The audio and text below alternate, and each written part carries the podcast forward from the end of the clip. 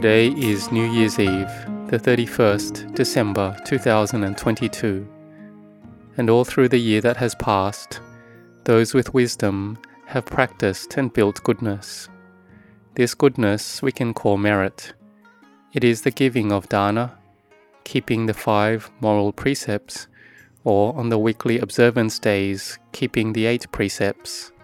It is the offering of Sanghadana and the practice of developing samadhi, concentration, which we call bhavana, meditation or cultivating the mind. This bhavana is what makes the mind progress higher. And each time we get to the end of the year, everyone aspires for progress and prosperity. The children have progress and improvement in their learning and studies. They accomplish their knowledge so that they can have expertise and an occupation to support themselves and have a livelihood in this world. Those who are working in their jobs, they progress their work to be better in stages. They have more skill and know how in their various fields. But in regards to this mind, there are just a few that understand or see the benefit of bhavana, which progresses the mind higher. And if we don't have bhavana or practice, then this mind won't be able to have radiance and have inner happiness. Like in this world, it is the same. If we don't learn, we stay indifferent, then it will be impossible for us to gain any wisdom in learning and working. We need to have training and searching for knowledge by listening to others and from our thinking, and then taking these to practice with. Bhavana is the same. When we see the drawbacks of the chaos in the mind, then the monks will aspire to have peace and happiness in the heart. Some people can see their mind has too much distracted thinking until it becomes all chaotic inside. They can't find any peace and happiness. But when we see the drawbacks of this, then we want peace. We find the path and method to train in. We gain the knowledge that to make the mind peaceful, we must develop a kammatthana bhavana, a meditation object following what the Buddha has taught. In practicing dana and sila, it has the benefit of peace of body and mind. But the heart that still has distracted thoughts needs to have a kammatthana, meditation object. And we have heard that those who develop kammatthana, they are old-fashioned and out of date. Here the Buddha has attained parinibbana for 2,565 years now already, but the Buddha's teachings are still up to date. Whoever practices kammatthana, trains the mind to be peaceful, will gain inner happiness and joy, and inner ease, which we call merit, or it is the foremost merit. All our meritorious actions have a lot of benefits, but the merit that has even more benefit is the merit that comes from bhavana, making the mind peaceful, and it progresses to wisdom and to knowledge. It can be knowledge in learning, knowledge in doing work and responsibilities where it brings more benefit. And when it is the deeper knowledge of the teachings of the Samma Sambuddha, the perfectly self awakened Buddha, then we will have wisdom to understand and see the truth of all things that are emptiness. This is entering into the heartwood of the teachings. And sometimes we will gain a taste of the Dhamma. We understand deeply into the truth that all things that are rupa, material, and nama, mental phenomena, are anicca, impermanent, dukkha, unsatisfactory, and anatta, non self. And this wisdom makes our faith stronger in the teachings of the Buddha.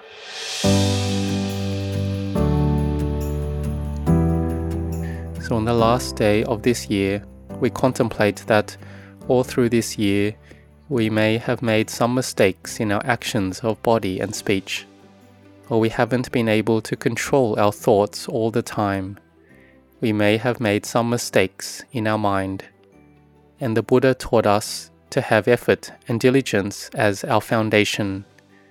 Even the akusala, the unwholesome mental states that we call papa, bad or demeritorious, which arises in the heart, is normal.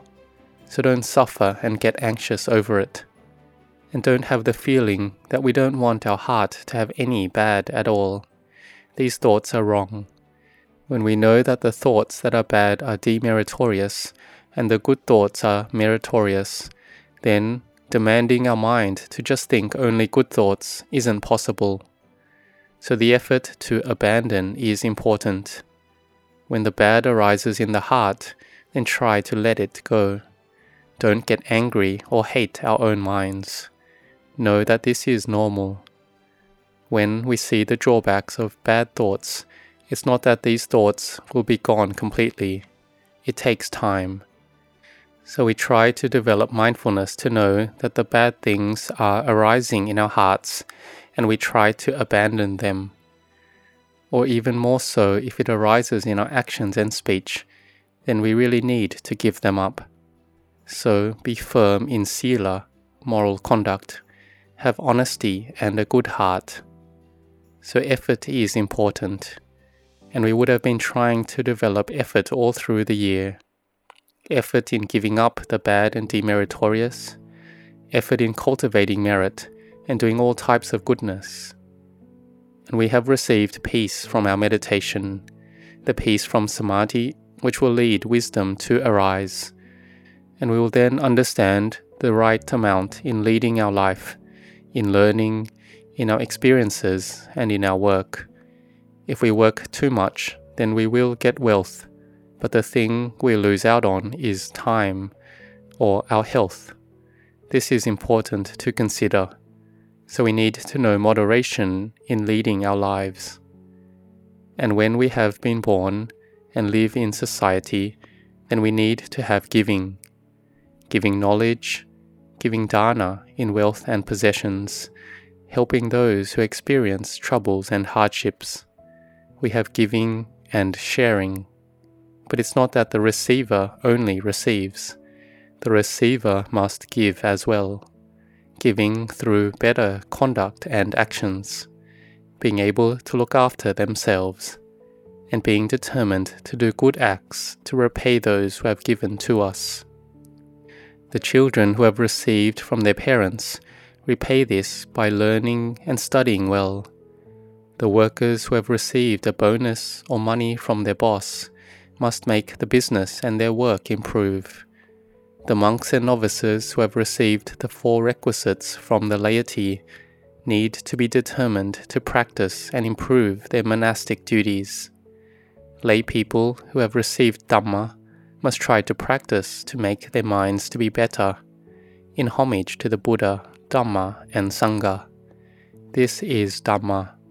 If we have Dhamma, then we have Sila Dhamma.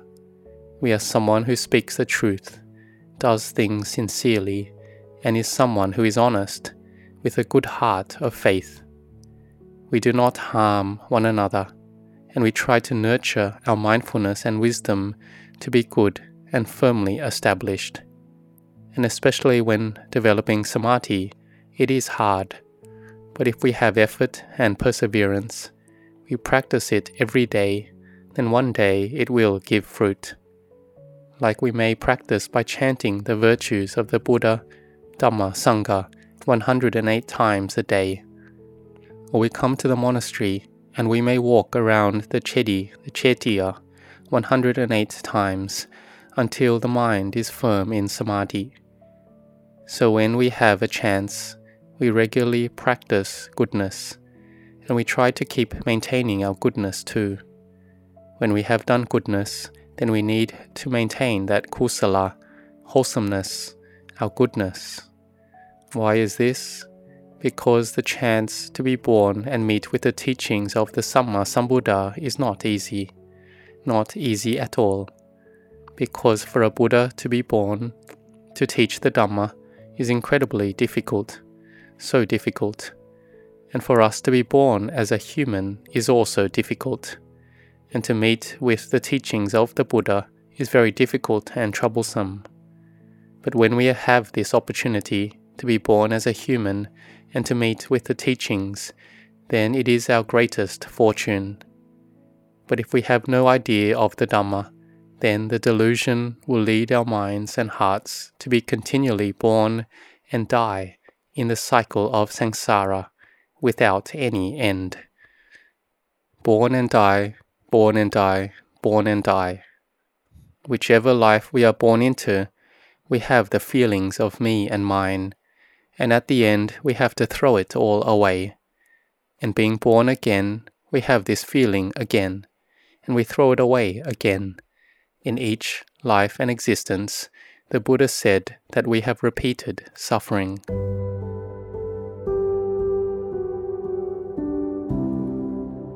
So, when we have a good opportunity like this, may we try to let go of the bad and demeritorious. We practice merit and purify the mind. Have a lot of mindfulness and be able to promote it to have wisdom. And one day we will understand deeply into the Dhamma, and then we will see the great value of it.